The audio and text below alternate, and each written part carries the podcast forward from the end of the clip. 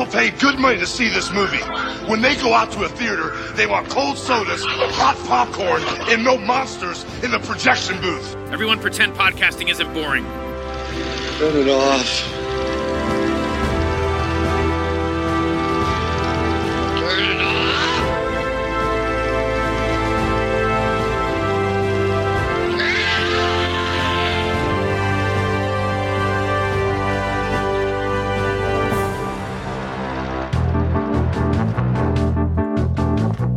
The Saturday Night Mystery Movie. My name is Inspector Ike, and I'm here to solve this mystery. Roll camera. when a star actor gets knocked off by his understudy, What does all this mean? What's happened to Chip? it's up to New York City's greatest police detective to crack the case. All right. Who did it? You do it? No. You do it? No. You do it? No. Do you think he killed himself? It's possible. And the stage is set for a high stakes game of cat and mouse Pressure's on. Big time. that will leave you begging for an encore. hip hip.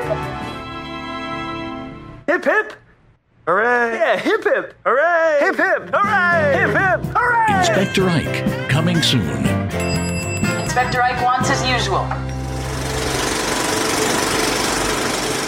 Hey folks, welcome to a special episode of the Projection Booth. On this episode, I am talking with two people that are behind the recent film Inspector Ike. When it comes time for people to ask me what were my favorite movies of 2022, do not let me forget Inspector Ike because it is fantastic. It's one of these very, let's say, dry comedies that I enjoy so much, and it's somewhat of a parody of Columbo. So, two things that go great together. Really enjoyed this movie. If you haven't seen Inspector Ike, I highly recommend it. You can get it now on Blu ray from Vinegar Syndrome. It is out there on streaming. Check it out, and I hope you enjoy this twin pack of interviews. First up, you're going to hear from the director and co-writer Graham Mason, and after that, you're going to hear from the star of the show, Inspector Ike himself, Ikechukwu Ufomadu. Hope you enjoy these interviews, and like I said, definitely check out Inspector Ike. Can you tell me a little bit how you got your start? I'm from Michigan originally, and I moved to New on. York. Yeah, yeah. Are you based in Michigan? Yeah, I'm right outside of Detroit. Okay, cool. I'm from a town called Comstock Park, which is right outside Grand Rapids. And I went to the University of Michigan for undergrad and uh, studied film there. When were you there? 2001 through 2005. Okay, I graduated in 94. Okay, cool. All right, well, go blue. I finished film school at Michigan, and then I went. I moved to New York, and I went to grad school at Columbia, and I went to get more film school. While I was out here, I, you know, was writing, and I, was in a comedy group called Sunset Television. We made a bunch of videos, and then as you know, time passed, I started sort of making more like individual, independent projects and making short films and things like that. And a lot of that those shorts were drawing from like the Brooklyn uh, sort of New York alternative comedy scene. A lot of the cast that I would draw from for these shorts and web series projects were comedians that I was like going out and seeing. That same kind of vibe informed Inspector Ike. Like Inspector Ike was very much cast with like people that I sort of knew and that I had seen performed a bunch of times. Well, tell me about some of these shorts that you were making. What were they like? I've made uh, three projects for Adult Swim that were sort of like one off shorts.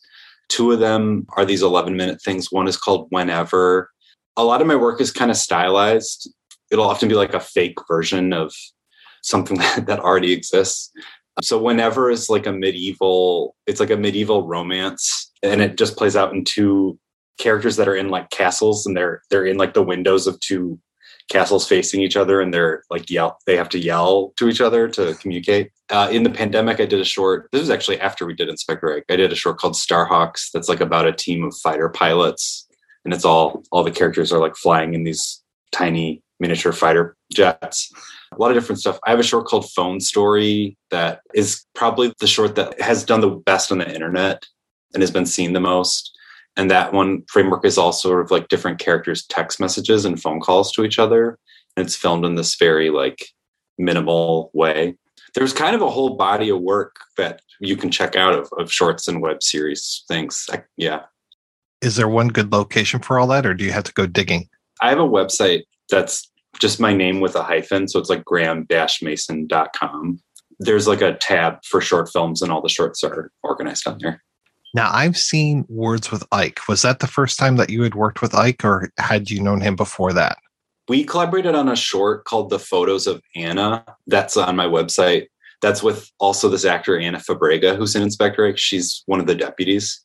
So we made that, and then we made Words with Ike, which we just sort of made independently the first season in my like office space. And then it was like subsequently broadcast on IFC, which was pretty cool. Like like we got like licensed. And then we recently made a second season of Words with Ike for this TV show called Cake that's on FX that just came out maybe like six months ago. If you have Hulu, you can watch it on Cake. Yeah, I've been like a big fan of Ike's comedy for like a really long time.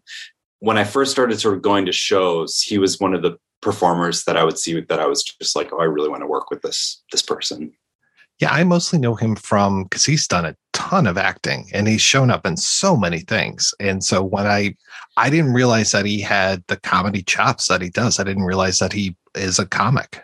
He's, you know, up doing shows like a few nights a week at different comedy venues around New York, pretty much every week. He's super funny. If you ever get a chance to see him live, a really good show. So how did Inspector Ike come about? I mean, this is your first feature.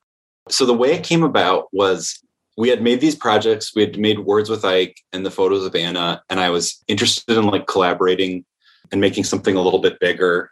And I had the idea that I thought Ike would make a good sort of Leslie Nielsen esque, like Frank Drebin type character, because Ike has this really amazing deadpan. He can go very, very silly and very absurd and almost kind of surreal, but it's with this totally straight face. And that and that kind of reminded me of those Zucker Abrahams Zucker movies, Abraham Zucker. So I was like, Ike, what about you as a sort of detective character?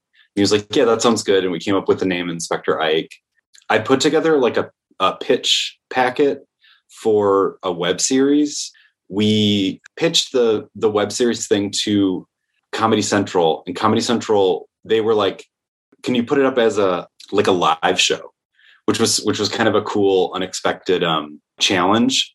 They have this monthly live show at you at the Upright Citizens Brigade Theater here in New York, where they send their like development executives, and um, when they're interested in like a talent or a project that they they put on this show. So they were like, "Could you turn it into an hour long live show?"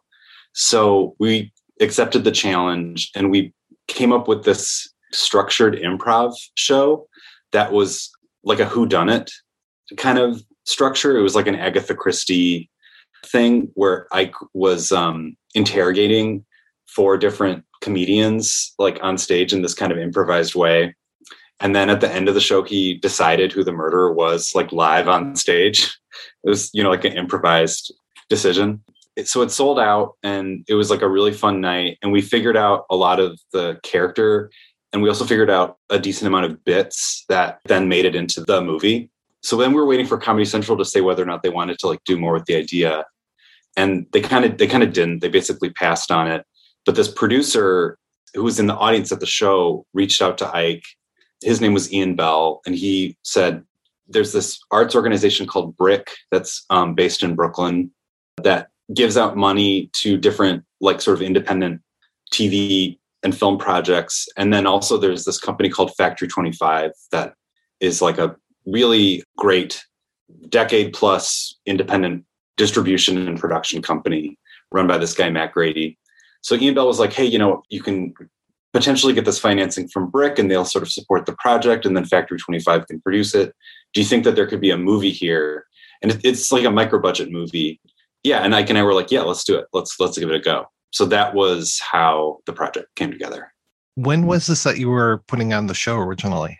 Late 2018 or early 2019 we actually filmed the movie in 2019 like pre-pandemic and then it's just taken a really long time to come out. How did the writing of it go?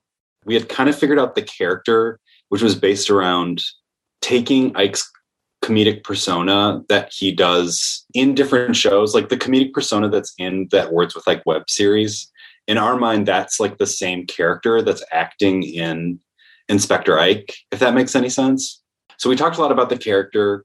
We would just like meet up like a diner or a coffee shop and talk through bits and talk through story stuff. And I take notes. I was kind of more the person going and sitting down in front of Final Draft and like writing stuff and laying out the script in in Final Draft. But we were sort of like always in communication and the sort of like genesis of the project and sort of central component of the character was like kind of written in this live show. And then the other thing that was very important to the writing of the script was I was trying to figure out what the movie should be.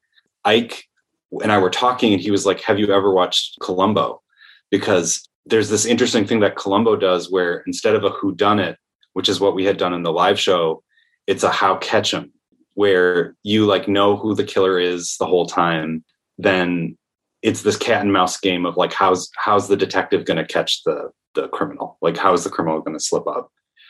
I was like aware of Columbo from my childhood, but I hadn't really watched it with like a critical eye as an adult. And I put one on. I was really surprised by the running time. Like I, I kind of assumed that it was an hour long show. And then I was like, oh, it's a movie. And I realized like, oh, this is a series of movies. It's actually, it's not a TV show. It's kind of like 90 movies or however many they made. Yeah, that was like a big part of the genesis of the idea was I suggesting I look at Columbo us talking about the How Catch 'em formula. And then I watched it and I was like, maybe we should just do this, like just kind of create this sort of like Columbo-esque structure, use this Columbo-esque structure and then slot your comedic persona and my weird sense of humor and and sort of build it around that skeleton. Was it always planned to be kind of shot like an episode of television set in the 70s? Part of the spark that kind of crystallized it for me was watching Columbo and then just like taking a look at it and kind of thinking in the back of my mind, like, I think if we got the right, you know, turtlenecks and the right burgundy blazers, and if we sort of lit it in a certain way and got the right lenses, we could, in a very handmade, scrappy fashion, create something in this style. When the idea sparked of, oh, let's do this Columbo structure and let's play with this TV movie format. Definitely part of that was it's going to look like this kind of 70s TV movie. And we're going to kind of create like a fake lost TV movie. That's something that I really like in my work, especially the work that I did in this comedy group, Sunset Television. It has this quality of like an artifact where you're sort of like, where did this come from? What is this thing? I really like that uh, feeling. Well, and you did something that Columbo never did, which was you actually had an opening credit sequence. The movie does the Columbo thing where you don't see the detective for 20 minutes. It has this really long, detailed cold open. And I felt like with a one off movie, you had to see Ike and kind of see, like, oh, there's this fun this fun guy that's coming like you know just be patient there's this fun guy that's going to be coming so that that was part of the idea of the opening title sequence uh yeah I love that sequence, and especially the little kid that gets the handcuffs for Christmas. I uh, we were kind of joking about like what was his crime? what what what did the kid do? You have worked with so many comedians there in New York.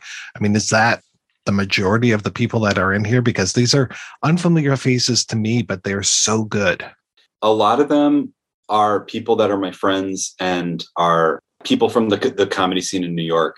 And a lot of them are in stuff like the guy who gets killed, John Early. He's in that TV show Search Party. He's super funny on that show. Ana Fabrega, who's one of the deputies, has a TV show called Los Espookys that's on HBO. The head of the theater company, Aparna Nancherla, she's in like Bojack Horseman and a lot of stuff. It's kind of like this troupe of really funny, really amazing character actors and comedians that I'm super big fans of. Yeah. Well, tell me more about is it Matt Barats? Is that how you say his last name? Yeah, Matt Barats. Yeah. Hmm. Yeah, he's a really good friend of mine. I wrote the part kind of thinking of him in the back of my mind as I was writing it for sure. Yeah, I mean, we've collaborated on a lot of projects. We have this project called Reveries that there's two installments of that I work on with Matt and this other comedian Anthony Oberbeck, who actually plays the other deputy in the movie, the kind of dopey mustache deputy. we call them comedy tone poems, and they're sort of like comedy albums, but there's like a visual that you can watch. So Matt, yeah, Matt's just kind of a really good friend of mine who's a great performer. He is from Idaho and he kind of trained in Chicago. And a lot of the people that I was seeing in New York when I was kind of like discovering this extremely vital comedy scene were people that moved from Chicago that were part of a theater called the Annoyance Theater that you can read about. Yeah, it's kind of like a whole generation of comedic performers. A lot of them are in a lot of stuff now. And Matt uh, and Anthony were both a part of that scene, I guess, the, the Annoyance Theater scene. Yeah. Matt definitely can play unhinged so well. He's such a good actor. I love his performance, and it's a really big performance. Like he's everybody in the movie is kind of doing like a deadpan. They're playing it fairly straight, and he's just cranked up, you know, in this way that I think has a kind of Jim Carrey esque or like Will Forte kind of quality. There's like an intensity to it that I really, really like. Yeah. When the more cranked up he gets, the more calm Ike seems. Yeah, totally. Their dynamic is so good. Ike is just like such a cool, confident character. And yeah, Matt can just go wild. He can go pretty unhinged. Yeah. Well, tell me about the shooting of the film. What was that like for you? It was really a crazy shoot. We had a very low budget. So it was kind of like a project where you're calling in a lot of favors and a lot of people are donating their time or working for very, very low rates. It was very compressed and we actually only shot it in 10 days. It was a 10 day shoot. It was about a 90 page script so that meant that we were doing like on an average of nine pages a day, which is absolutely nuts. Yeah. So it was this crazy sprint.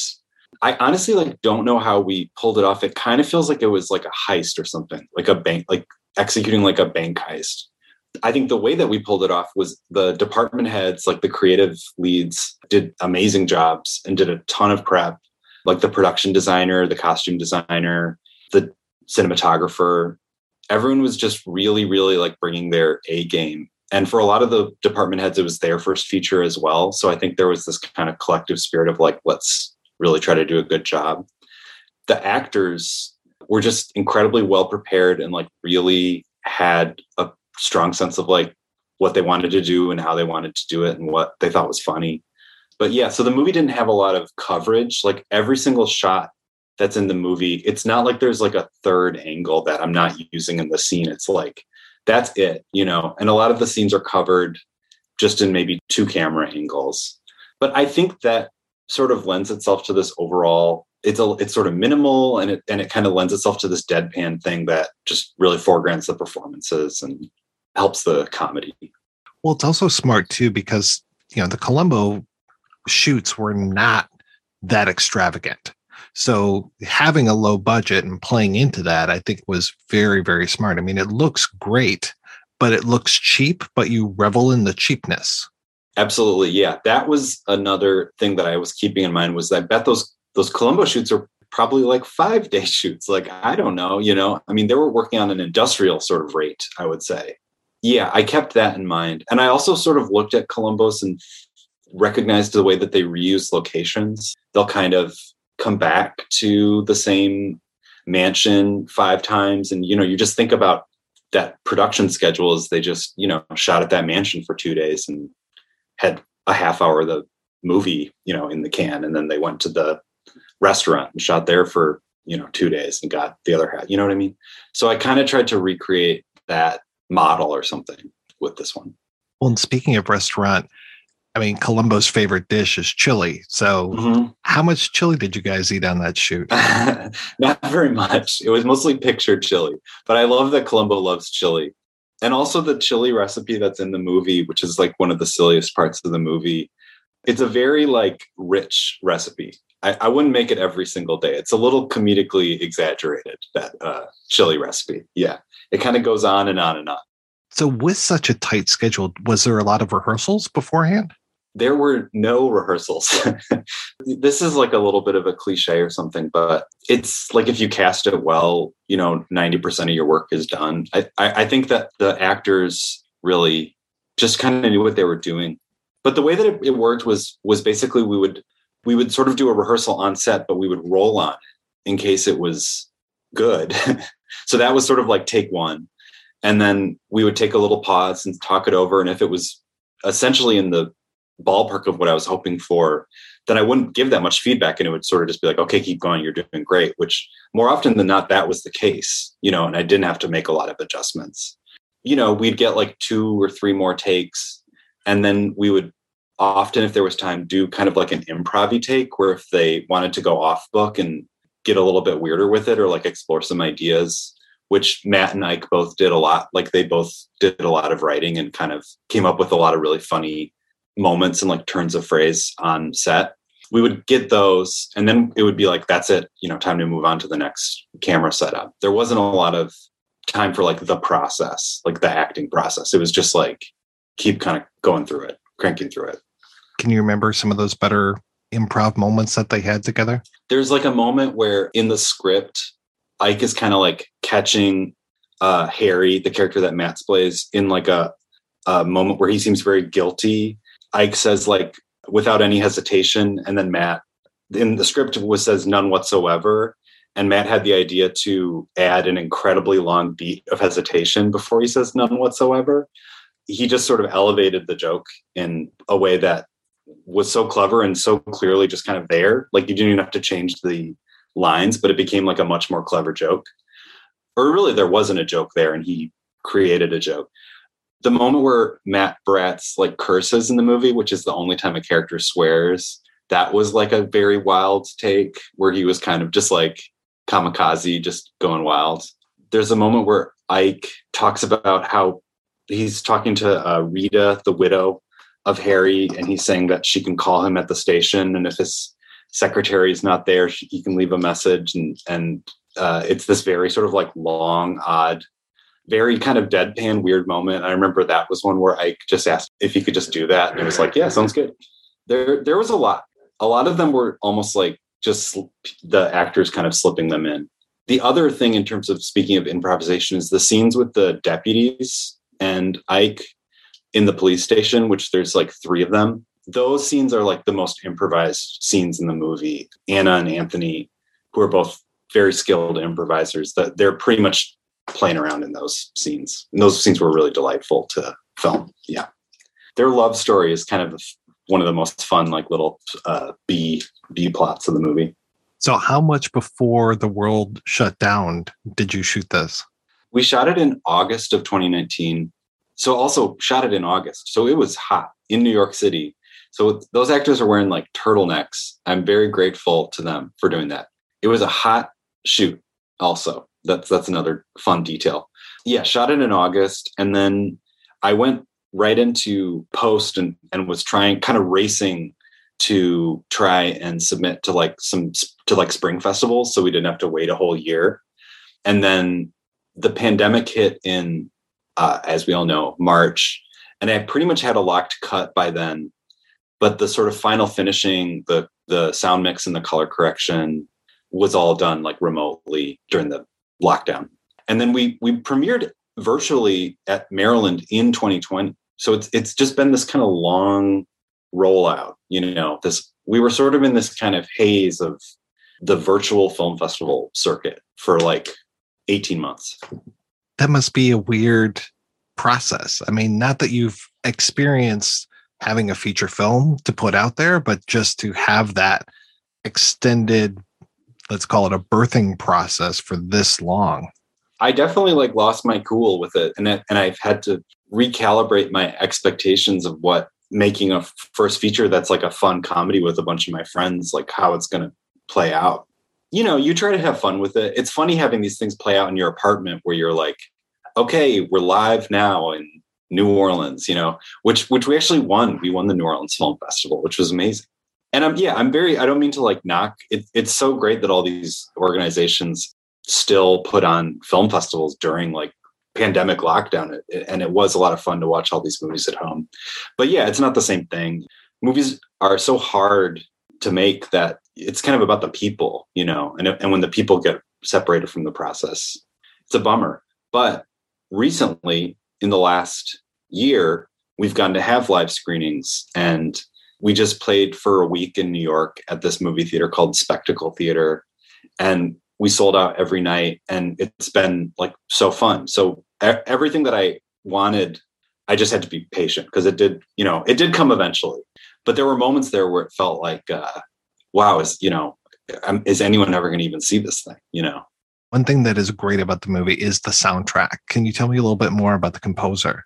we had the concept for the movie and we were sort of in pre-production these different people that i was friends with told me you got to talk to this guy simon hanes who's here here in, in new york you got to talk to simon hanes he's got a band called tredici bacci they do like fake movie soundtracks from like the 70s and it was like what?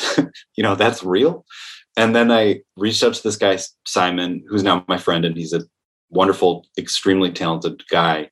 And you go see his his band which you know they play shows and it's like a 14 piece band you know with like a string section and horns and all this stuff. And they can do this kind of Ennio Morricone like big super cinematic sound. Again the budget for Inspector Ike was really low but it was like Simon do you think you can figure it out and he was like yeah I'm down he he had never it was his first feature creating a score for an entire feature and he also was a huge fan of like the reference material and when you make a rough cut of a movie, you temp you you do like a temp score where you like lay in, you know, soundtracks from other things that are is what you want it to sound like. And all of the references he totally got. He even knew some of these sort, sort of somewhat obscure like TV movie composers were from the 70s, you know. The thing that was very cool was he was like, I'm gonna do it, but it's going to be sort of so complicated and there's going to be so many moving parts because he wanted to do it with this full orchestra sound he was like, I'm not going to make a demo. So you're not going to get like a, a MIDI version of the songs and you're at where you can give me feedback and say, no, it should be more like this. I'm just going to do it and you're going to like get what you get. And I was like, yeah, okay, sounds good. I was game. So the recording sessions were like multi-tracked and I hung out for the whole recording session. I just got to see all the songs for the movie just sort of like grow, you know, before me. So it would be like, here's the string section. And then it'd be like, wow, that sounds really good, you know. And then the string section goes home, and then it's like, here's the harp player, and then it's like, oh, there's a harp player, you know. It was it was really like an absolutely delightful thing. He nailed it. The score is is great. The cherry on top with Simon and the score is I wanted to have the movie end with like a slightly incongruous like pop song that was just an idea that I had that I thought it'd be kind of funny if after all this orchestra kind of cinematic song stuff, the movie ended with like a pop song. We were trying to figure out how to like license an old, you know, song. It was just too expensive. We didn't have enough money to license it. So I was like, Simon, do you think you could do sort of a power pop song? And he was like, Yeah, I can do it. And this was during the lockdown. And he was staying with his parents at the time, who are both musicians. So he did the song that's at the end is something that he recorded in lockdown, and his dad plays drums on the song, and his mom sang backup vocals. Yeah, I just think it's like so cute. It's like too cute. Definitely look up Tredici Bacci though. It's a very cool band. Is there going to be a soundtrack available? There's a little bit more like mastering, I think, that they want to do before they put it out. But at the very least, we'll put it out digitally. I don't know if there'll be a physical copy, but yeah, we'll get it on like those streamers. So, with this long process that you've been undergoing, I know that you've created a few other shorts in the meantime, but where's the movie at as far as like, is it going to continue to play theatrically, have a slow rollout across the country? Are there still festivals in your future? What what does that hold for Inspector Ike? Because we had the um, virtual film festival circuit, it's not very visible. Like no, no, not very many people know know about it we just didn't have the press coverage that comes, I think, with in person normal film festivals. Because of that, it's been kind of hard to like book the movie in a lot of theaters. It's sort of the former of what you said. It's like we're we're right now we're just trying to screen it live at as many places that will take it to hopefully gradually kind of draw more interest and more like awareness around the movie. And then at some point, like in late spring, I imagine it'll come out on streaming services, and that's how most people will see it. But I think very wisely, Factory 25 is, you know, we were very patient. We could have put it out on the internet, you know, during the pandemic, but they've been very patient with the hopes of getting some press coverage and getting some interest. So it's not just like this thing you kind of dump onto the internet and it disappears into the void. And it's kind of working. You know, we got a review in the New York Times, which was like kind of crazy considering because it's a bit of an underdog. Like the movie's kind of an underdog thing. So as you're putting the film together, you know, you're talking about the soundtrack, you know, you've already probably done a lot of the editing, if not final picture lock on things. Are you able to get feedback from people? How are you kind of tweaking it at that point? Or is there much tweaking at all? When we were in that final finishing, the final finishing that was happening during the lockdown, that it was basically locked and it's just about like you're just doing phone calls and sending texts to the sound mixer and the colorist and sort of saying, hey, could you have to be a little more like this? And then the producer chimes in or with color, the DP gives, you know, feedback and does a call. So that can all happen remotely.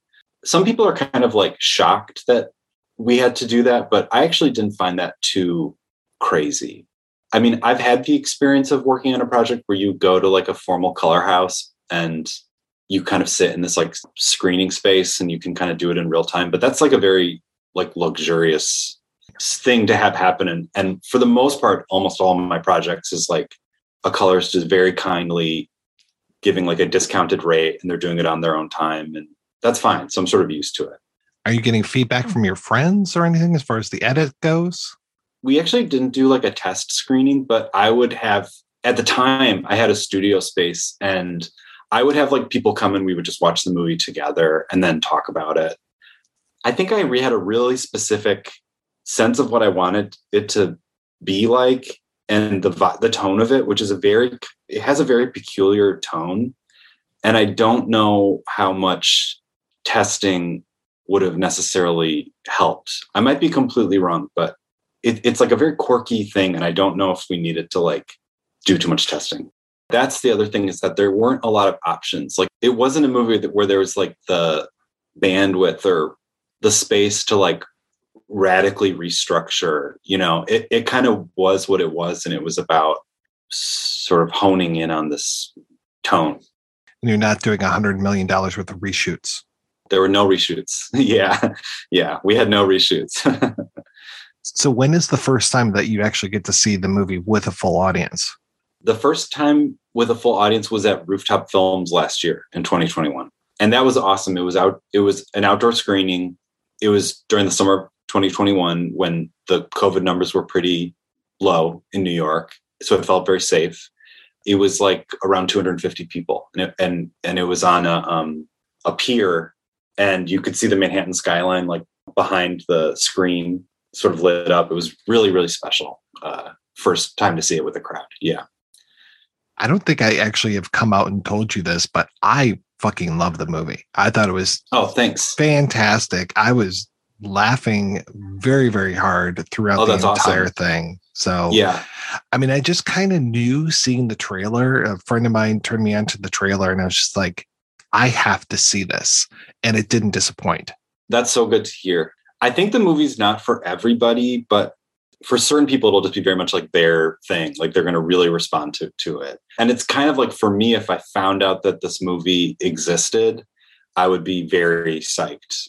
I think a thing that i like about the movie is that it has this feeling that nobody asked asked for it. It has this kind of quality that's like there's no real kind of commercial obvious like commercial value to it. Like no one would really ever like develop this you know it would never like come out of a any kind of a normal sort of studio or situation. And so it kind of just exists in this way that's like, whoa, like this exists, you know? Um, and I really like that about it. I love it. I don't imagine though, and I'm hoping that the answer is not what I expect. I don't imagine there's going to be an Inspector Ike 2. There's not one in the works. I'm not opposed, but I don't think we could um, do it again in the same way that we did this first one. We it's sort of like you can't pull the same heist twice or something. It just would have it would not work if we tried to do it again. But if there's, you know, someone out there who wants to help do more, I'm I'm definitely would be very into it. The coolest thing would be doing something sort of like Sherlock, that TV show Sherlock, which are also feature length where it's just like one to two, one, two or three every, you know, two years kind of thing on PBS. I feel like that would be like a good way to keep it going. But it's a tall order. I don't know if it scales down to a half hour nicely. I think that part of what makes it good is that it has so much air and that it kind of takes its time. Yeah. So, what are you working on now? I produced a low budget feature called um, Dad and Stepdad, which actually I think I'm wearing the hat. Yes, you are. I'm wearing the hat. Yeah. So I produced a feature called Dad and Stepdad that's with some of the people that are that are in Inspector Ike, including Anthony Oberbeck and this comedian Colin Burgess, and it's directed by this filmmaker named Tynan DeLong. I'm really excited about that. We're we're finishing post right now, and we're waiting to hear back from festivals. It's a comedy about dad and a stepdad going on like a weekend trip with their son, and it's like a sort of awkward comedy. It's really funny. I also have a new script that I wrote that I'm excited about, and I have producers that want to help make it and we're trying to get the money. And we haven't gotten it yet but i'm not i have not given up hope. Yeah i've been producing since we made the movie. I, have kind of learned more about producing. Yeah i don't know what I'm, the big project is going to be this year. Well graham thank you so much for your time and thank you so much for making inspector ike. Oh thanks. I'm really glad you like it. Um oh yeah i will sing about this one from the tallest trees because it is so fantastic I think I can reveal this. I don't think I'll be in trouble. Uh, uh one thing that's cool in terms of the releases, we're going to release a Blu-ray, and it uh, through Vinegar Syndrome. Are you a fan of that? Oh yeah, love that label. So they're going to put out a Blu-ray of the movie uh, later this year. So I'm I'm psyched about that. Yeah, I will be pre-ordering. Okay, cool. That's great. Thanks so much.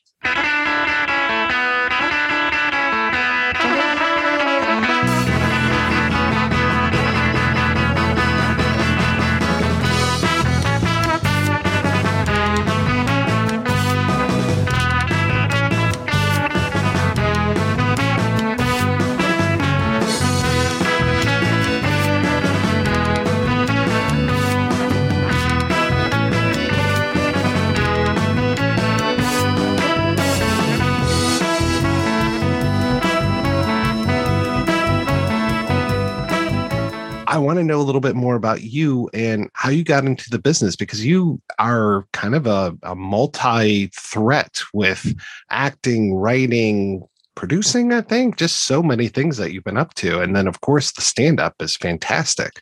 I grew up in Texas, child of immigrants from Nigeria. And uh, somewhere along the line, uh, became enamored with uh, acting and performing kind of in, in middle school. Uh, yeah, I remember in seventh grade uh, telling my mom that I wanted to be an actor.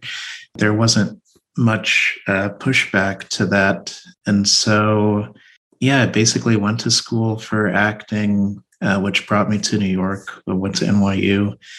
Yeah, I think originally had an idea that I would be, uh, yeah, make a life as a theater actor somehow. I did this dance theater program in Bali a couple of years after college. And for some reason, I don't know why, it just occurred to me um, this sort of comic sensibility that I'd had in sort of my day to day life might be worthwhile expressing on stage in front of people. Uh, then a couple of years after that, tried to find places to do that. And then that that led me kind of from theater to the more uh, stand-up comedy scene. Yeah, that's how I entered comedy.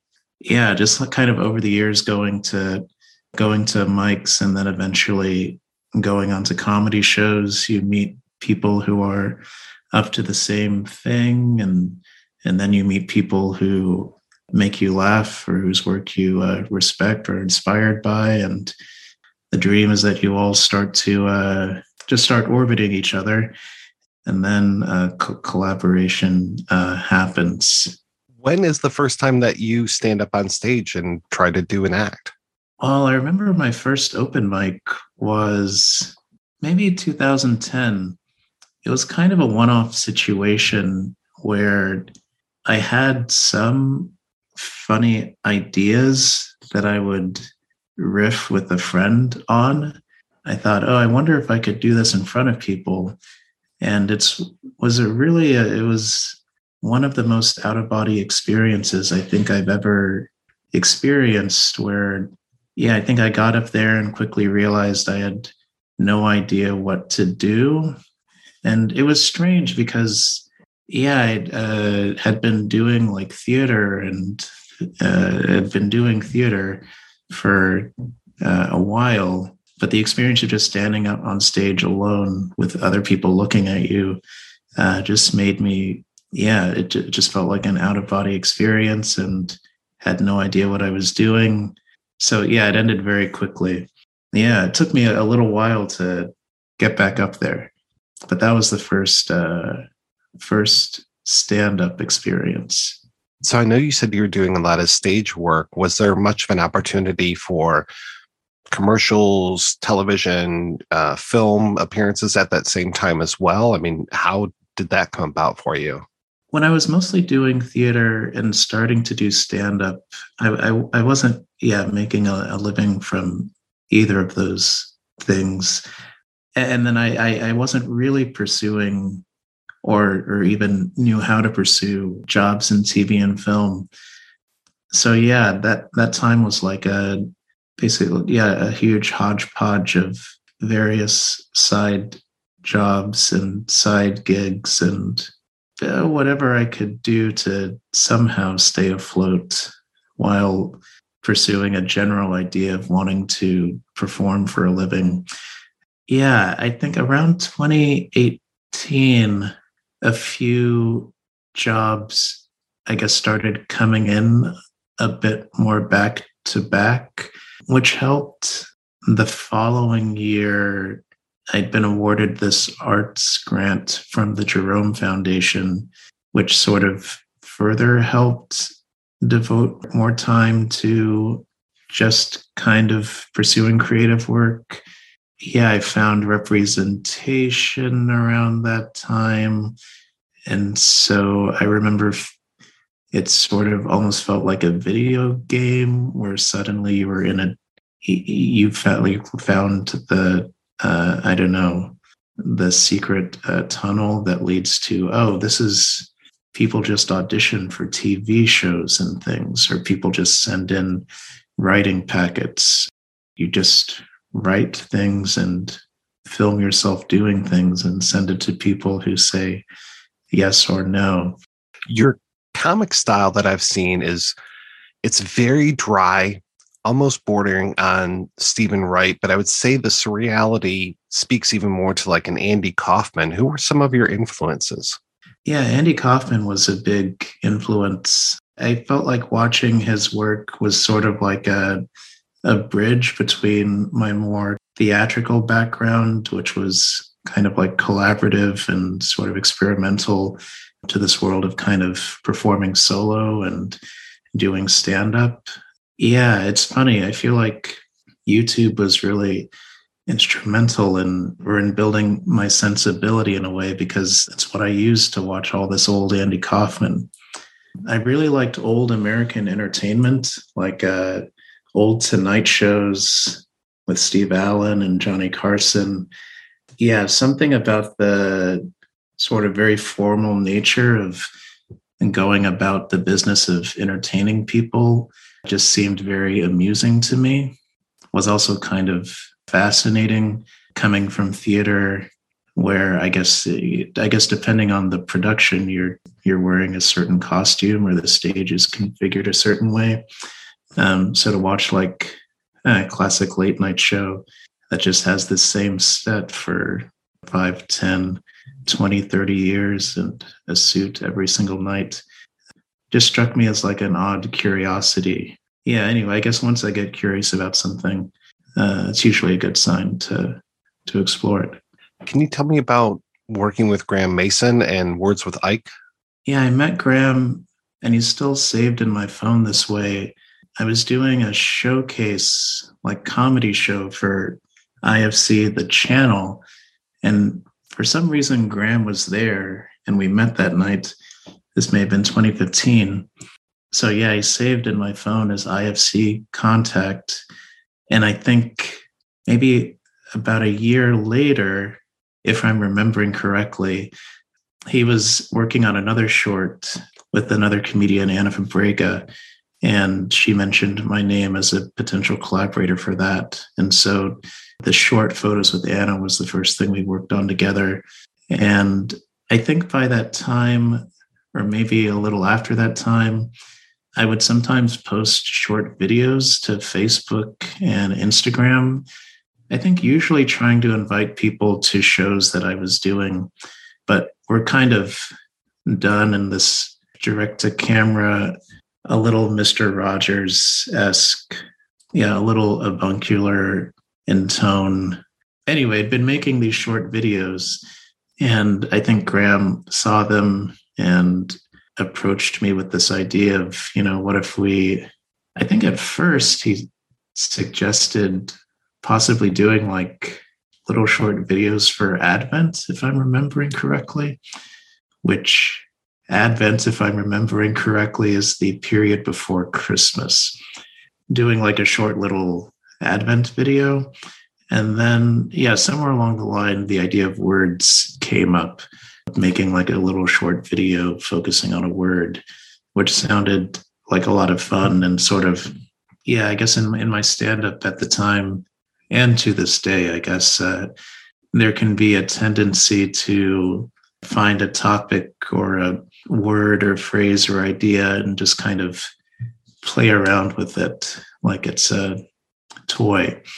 Words with Ike felt like uh, that would be fun to do and relatively simple to pull off. Yeah, that's sort of how that got started. Yeah, there's one where you are investigating a word that has a silent N at the end, I believe, and you uh, take on the moniker of Detective Ike. And I was curious if that's where Inspector Ike came from. No, I'm so glad you caught that, though. I mean, maybe in in our collective subconscious, it was bubbling, and maybe it bubbled up from there. But yeah, the idea for Inspector Ike came. Yeah, this was in 2018 as well. Yeah, I think Graham was pretty well versed in like detective novels, and yeah, and had, reached out to me uh, with this idea of perhaps having like an Agatha Christie type uh, murder mystery series of shorts called Inspector Ike, where each short I would like in uh, I would uh, interrogate a suspect, and then it would conclude with um, yeah figuring out who done it. It was I think it was sometime while we were working on Inspector Ike, I went back to watch Words with Ike and saw that uh, episode you mentioned the word limb. I've always thought to myself, if only we said Inspector Ike in that short.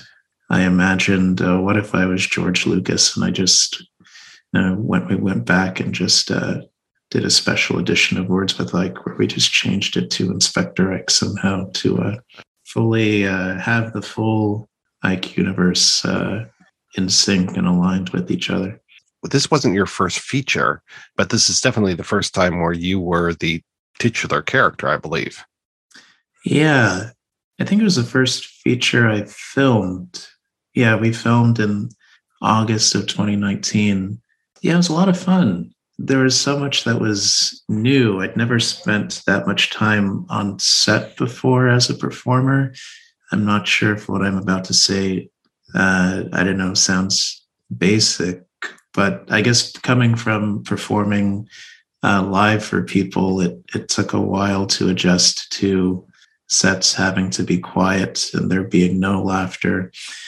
Yeah, sort of wondering and hoping that things were working or would read as funny um, eventually once it got in front of a screen. I never really thought about that, that you've had live feedback for so much of your work and not to have that there. I think I'm a little more used to it now, but at first it was very, I would constantly forget that people were not allowed or would could not respond in the moment and would kind of yeah wonder oh did, is this is this working? Yeah it was interesting. What was the writing process like i guess very conversational uh, from my end um, I think Graham has a pretty strong like film and, and TV background, had like a greater sense of sort of like overall structure. So we would basically, yeah, meet for coffee like every couple of weeks or so and just kind of hash out ideas for Inspector Ike and different directions it could go in and yeah, different ideas for the character to toss in. And he'd kind of go off and write a draft or write a scene and send it over and I'd send back notes and we'd meet up again and get a coffee and talk and very conversational um, sort of back and forth. And then I guess the sort of foundation of sorts, I guess, for the project was a live version of the show, which was pretty much completely improvised. And I guess compared to the uh, howcatchem nature of Inspector Ike, where uh, you see the murder and then you're watching Inspector Ike. Basically, you're watching to see how he'll catch the murder.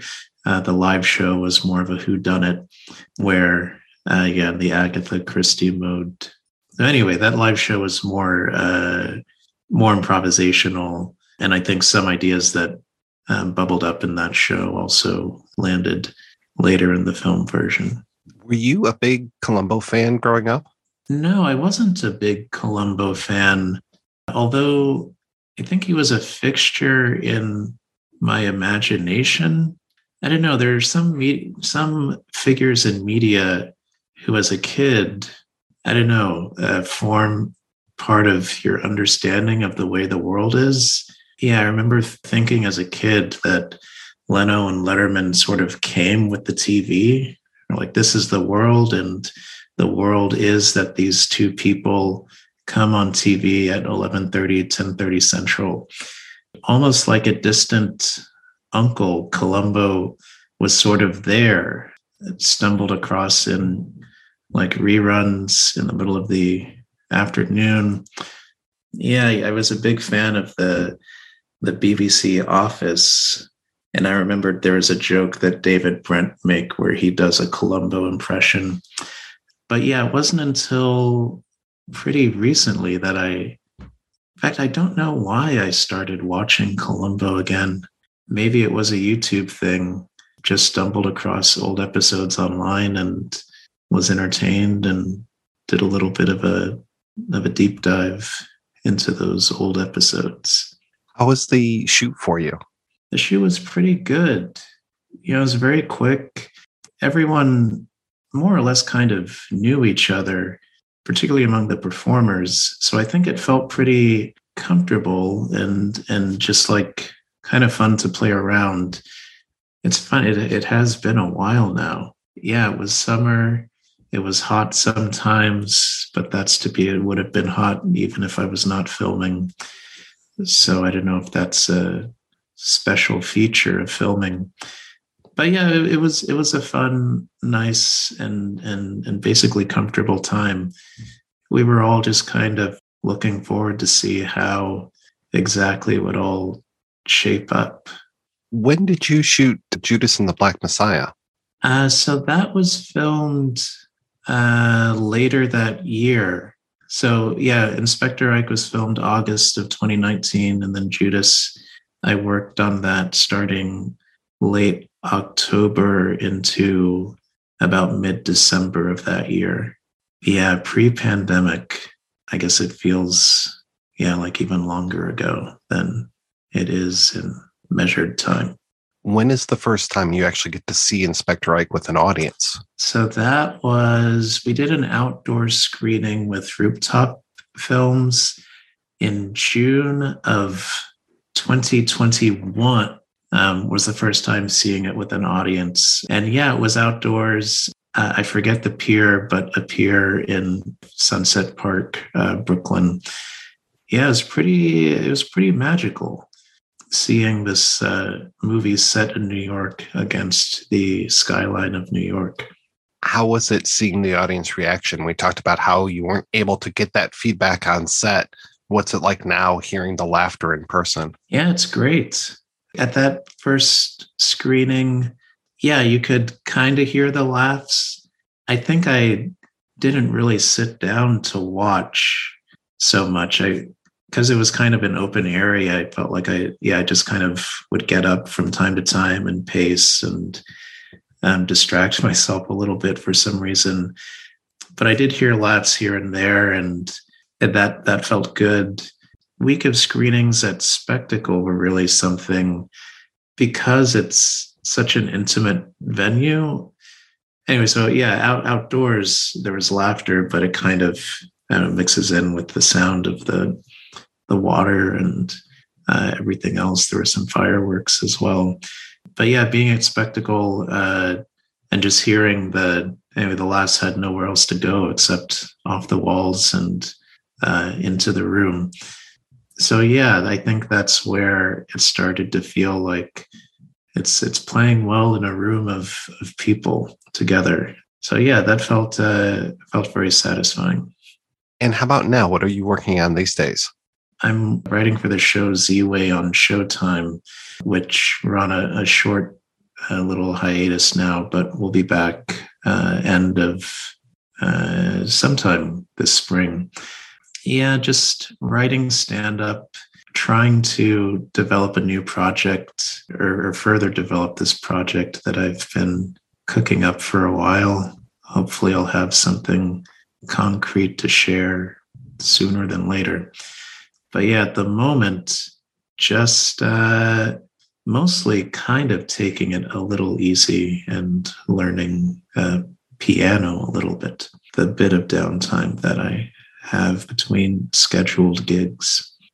Is there any hope for an Inspector Ike 2? Well, you know, there's always hope in life, and uh, they say hope is free. I, I would definitely be game to do an Inspector Ike 2 if there's a benefactor out there who's, I don't know, has funding that they hope to put towards a fun movie. And where's the best place for people to check you out and what you're working on? I usually post the latest goings on on social media. Uh, so my handle is Ike Minded. Uh, and then IkeHimself.com uh, also has uh, updates from time to time. Um, so yeah, that's that's the that's the best place to find out the latest. Well, Ike, thank you so much for your time. This was great. Oh, thank you very much. Um, the pleasure was all mine, as they say. That just about does it around here. Did you catch all the clues in tonight's episode? There were 47 of them. Be sure to tune in next week for another exciting episode of Inspector Ike. Until then, Keep searching, gumshoes.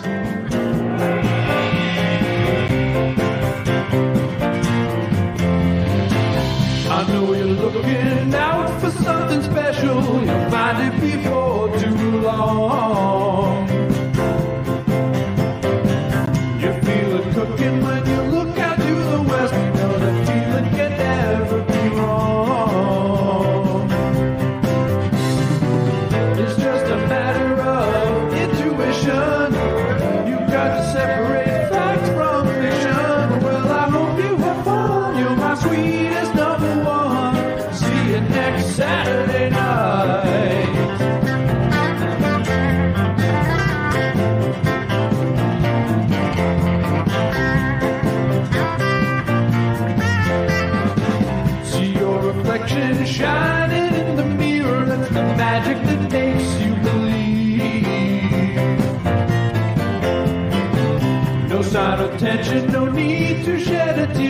Nothing tragic between you and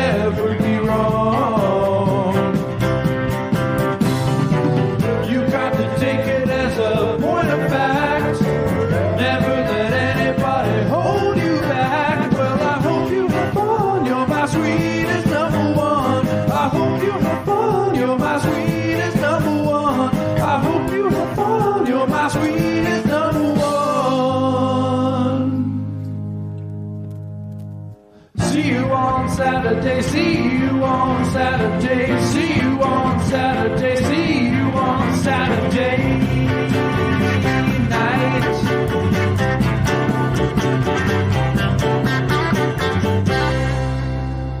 Case closed.